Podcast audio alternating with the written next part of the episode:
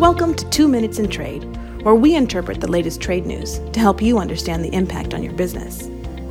For a comprehensive background on the issues discussed today, please visit strtrade.com.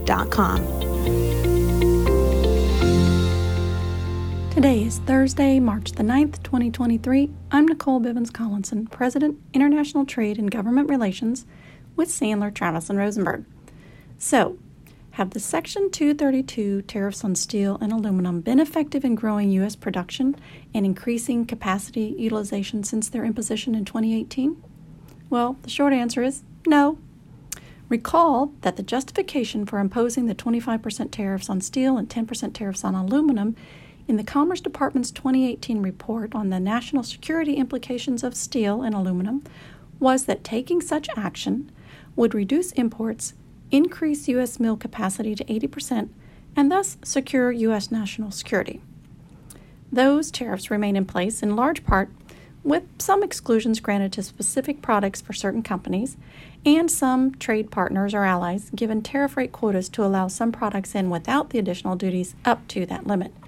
But according to the U.S. Geological Survey report for 2022, U.S. raw steel production was 82 million tons, which is about the same as it was in 2017. Production did increase to 87 million tons in 2019, but fell during the pandemic. According to the Federal Reserve's database, U.S. steel capacity utilization is about 72.6%, which is actually below the 74% reported in 2017. At the same time, the U.S. Geological Survey calculated apparent consumption of steel down from 99 million tons in 2017 to 96 million tons in 2022. And this data is about the same in the aluminum industry. So, have the Section 232 tariffs been effective in achieving decreased imports, increased U.S. capacity, and shored up national security? Well, the data certainly doesn't indicate that is the case. But Congress passed the Infrastructure Act, which has the U.S. origin requirements for steel and aluminum. However, so far that doesn't seem to have had an impact either.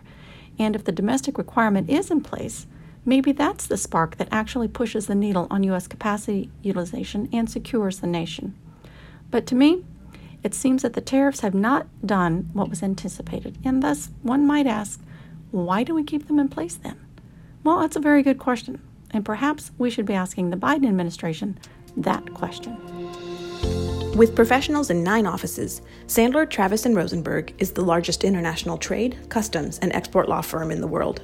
This is for informational purposes only and is not legal advice. The hiring of an attorney is an important decision that should not be based solely upon advertisements. Ask us to send you free written information about our qualifications and experience.